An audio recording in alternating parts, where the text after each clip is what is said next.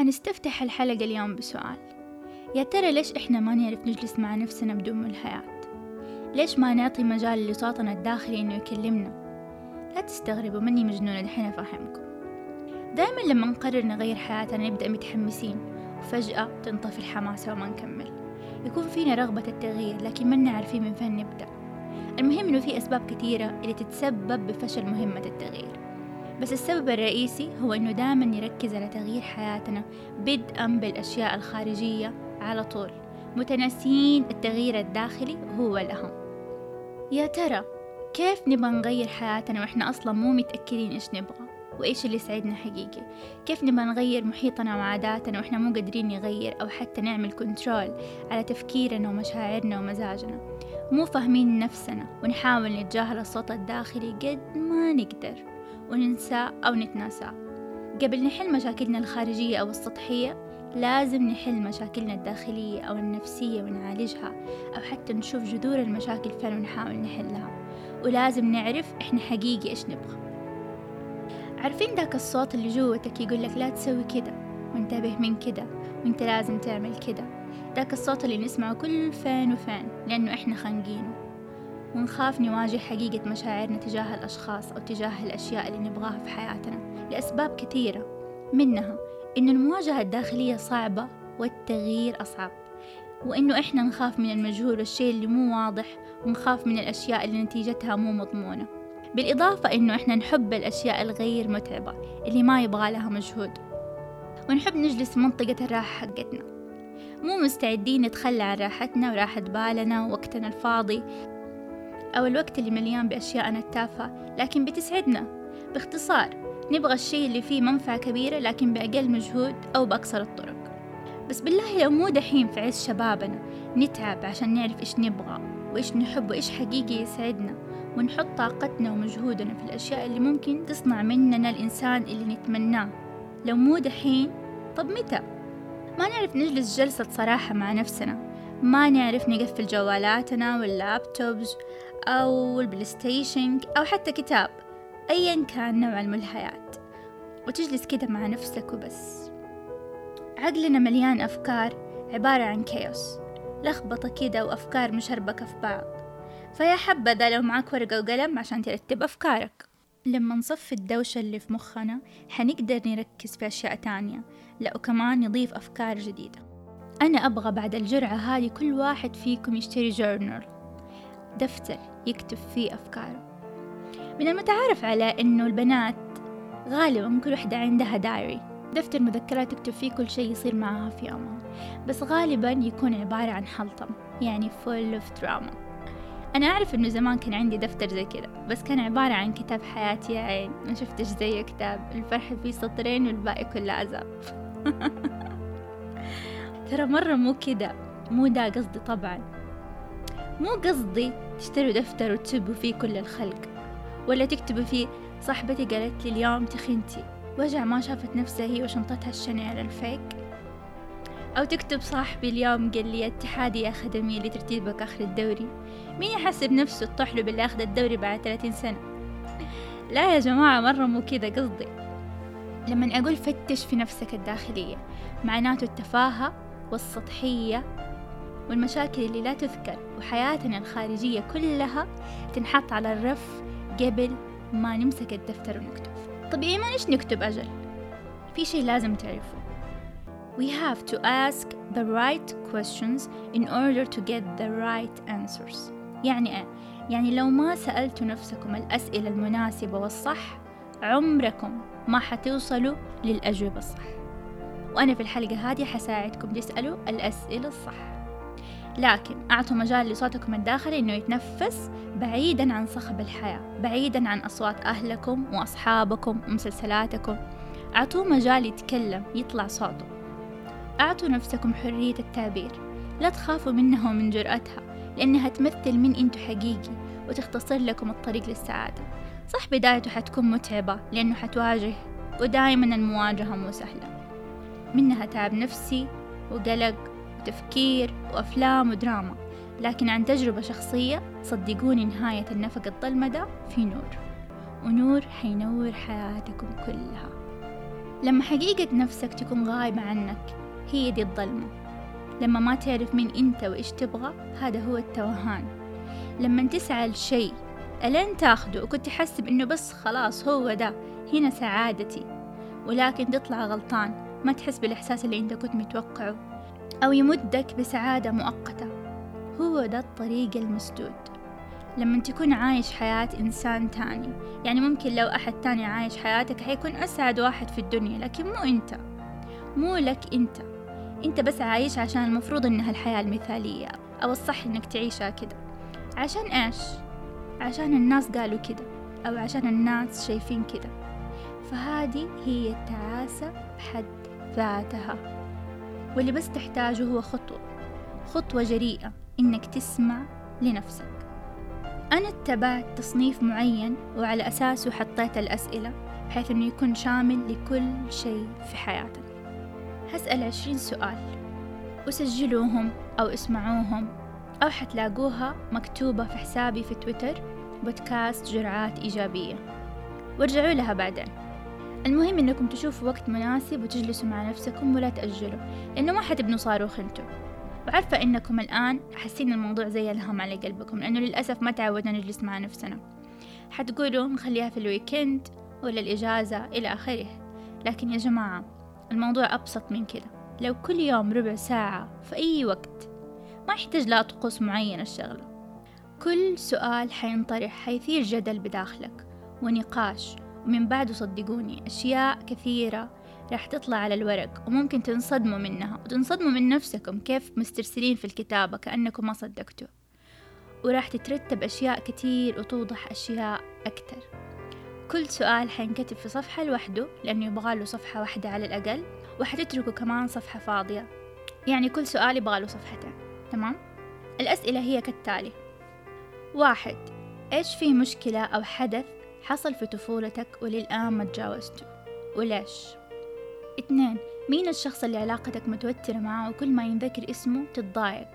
وليش؟ ثلاثة كيف طبيعة علاقتك مع أهلك؟ أمك أبوك أخوانك أولادك زوجتك أو زوجك؟ وإذا كان في خلل أو مشكلة في العلاقة مع أي أحد فيهم إيش هي وإيش السبب؟ أربعة أصحابك مين هم ومين أقرب شخص فيهم؟ وليش؟ وهل يستحق؟ طب لو فلان ما يستحق ليش إلى الآن مستمر معاه ومخليه إنسان مقرب؟ خمسة مين الشخص اللي تحس إنك مقصر معه ويستحق أفضل من كده بكتير؟ وليش؟ ستة إنسان علاقتك فيه خربانة ونفسك تصلحها إيش كان السبب ومين الغلطان؟ وليش؟ سبعة مين الإنسان اللي انتهى من حياتك لكن الموضوع لسه عالق فيه وكأنه ما زال في حياتك؟ وليش؟ ثمانية هل تحس عملك أو دراستك مسبب لك ضغط نفسي وفوق اللازم؟ وليش؟ تسعة أكثر ثلاثة أشياء تهمك بالحياة. أشياء مو أشخاص. اذكرها بالترتيب وليش رتبتها كده؟ عشرة إيش أكتر شي في حياتك تتهرب منه؟ وليش؟ 11 إيش الأشياء اللي تسويها وتحس وإنت تسويها إنك طاير من السعادة؟ أكتبهم بالترتيب حسب أهميتها وسبب الأهمية. 12 إيش الشي اللي لو صار في حياتك حتكون أنت أسعد إنسان؟ وليش؟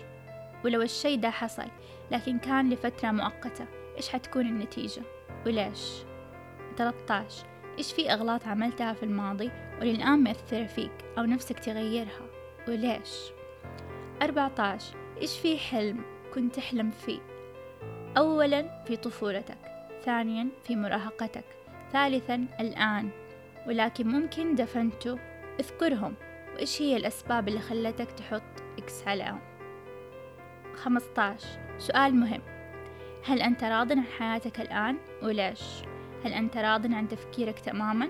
وليش؟ هل أنت راض عن طريقتك وأسلوبك في التعامل مع الناس؟ وليش؟ 16 إيش رؤيتك المستقبلية لنفسك وحياتك؟ وإيش قاعد تسوي الآن عشان توصل لها؟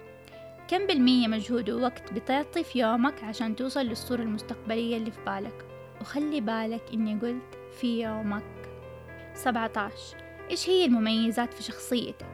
إيش هواياتك؟ وإيش في أشياء تتميز فيها وتعملها بإتقان؟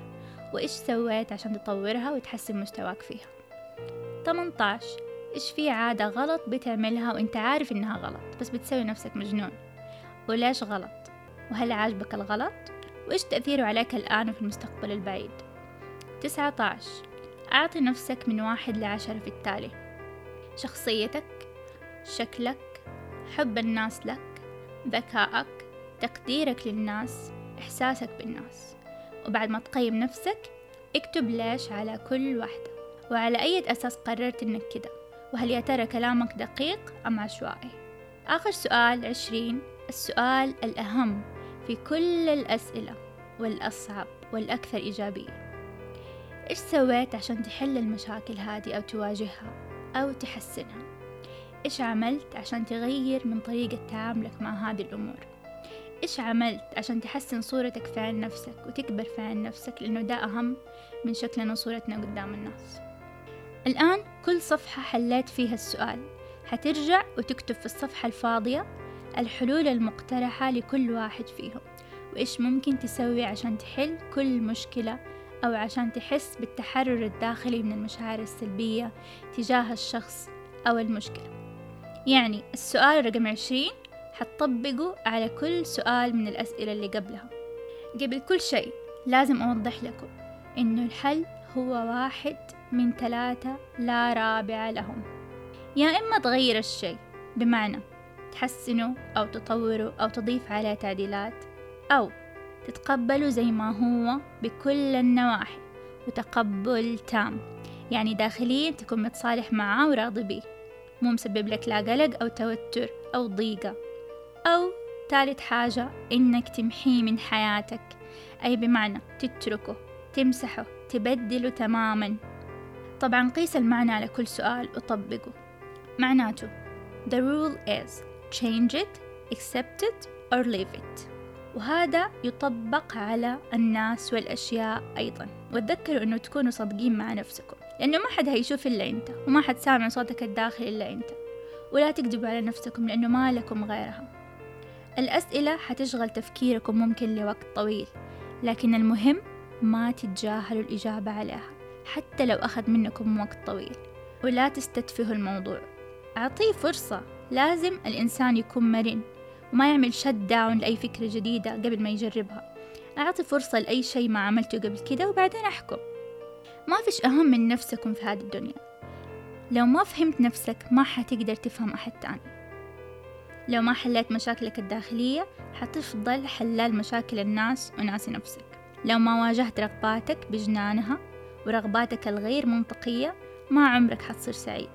أو satisfied ما حتكون راضي أو مقتنع بأي شيء راح تمتلكه في حياتك.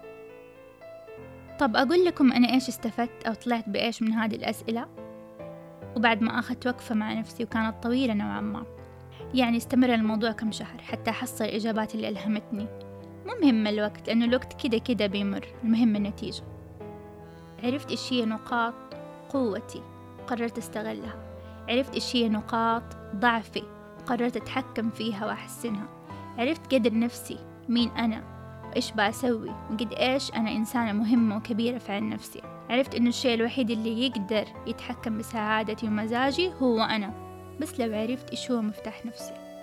قدرت أقرر إنه ما أخلي لأحد التأثير الكافي علي بإنه يخليني إنسانة غير سعيدة أو حزينة.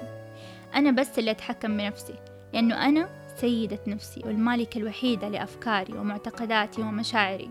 فهمت إنه صح ما أملك تصرفات الناس والأشياء اللي بتحصل حواليني لأنها مو بيدي لكن أملك ردة فعلي تجاه الأشخاص والأحداث في حياتي.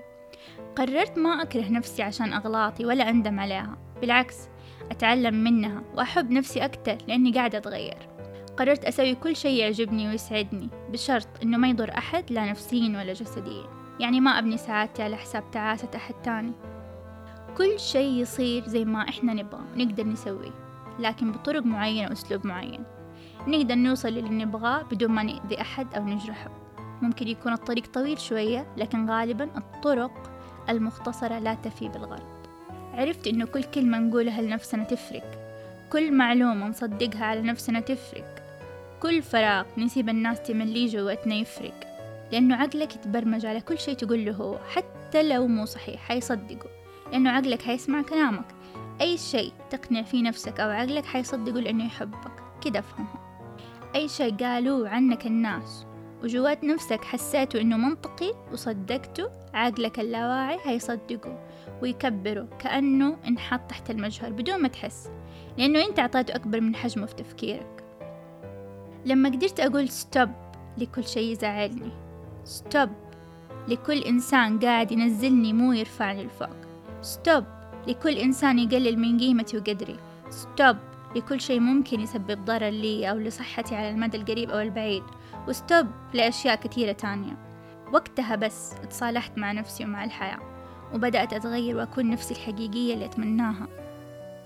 وأخيرا أحب أقول لكم لو ما قدرت تقول stop ترى ما حد هيقولها عنك. بعد ما تجلسوا مع نفسكم حابة أعرف انطباعكم عن الحلقة. وال conclusion أو النتيجة اللي طلعتوا بيها من الأسئلة وهل استفدتوا أو لا؟ وإيش ال progress أو الإنجاز اللي حققته معاكم الجرعة هذه؟ والتجربة اللي خطوها مع نفسكم. ممكن تكتبوا لي تعليقاتكم أو ترسلوا لي على إيميلي اللي مكتوب في تويتر positive doses for you at gmail.com و good luck كانت معاكم إيمان قاضي من بودكاست جرعات إيجابية. Stay tuned.